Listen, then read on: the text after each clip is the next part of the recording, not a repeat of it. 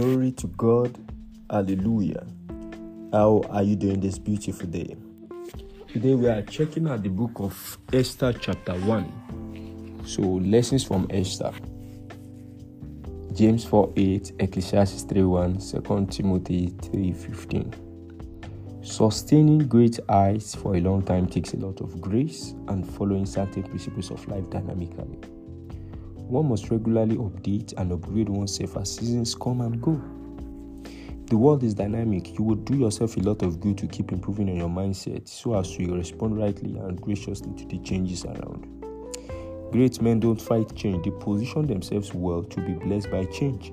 It has been said that we should be careful to not only be where God has been, but be where He is currently.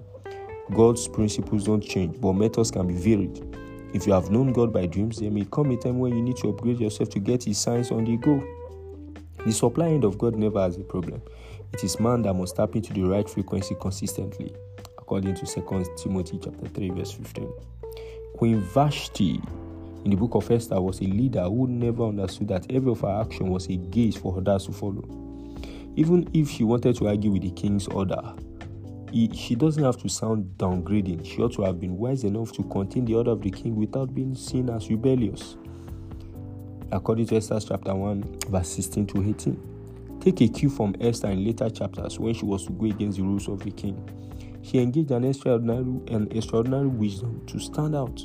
In Esther chapter 5, brethren, many Christians find themselves in very tight corners at their place of work and life generally.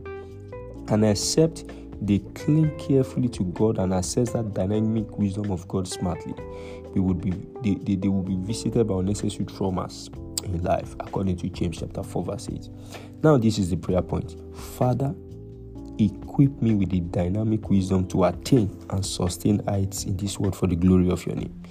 Equip me with the dynamic wisdom because the wisdom by which you start a business may not be the same level of wisdom or knowledge that you need to sustain it. So pray for that dynamic wisdom to sustain and to attain heights in the name of Jesus. I humble myself under your mighty hand, Lord.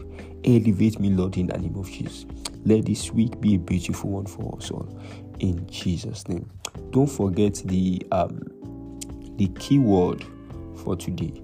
The key word for today is the fact that um, great men don't fight change.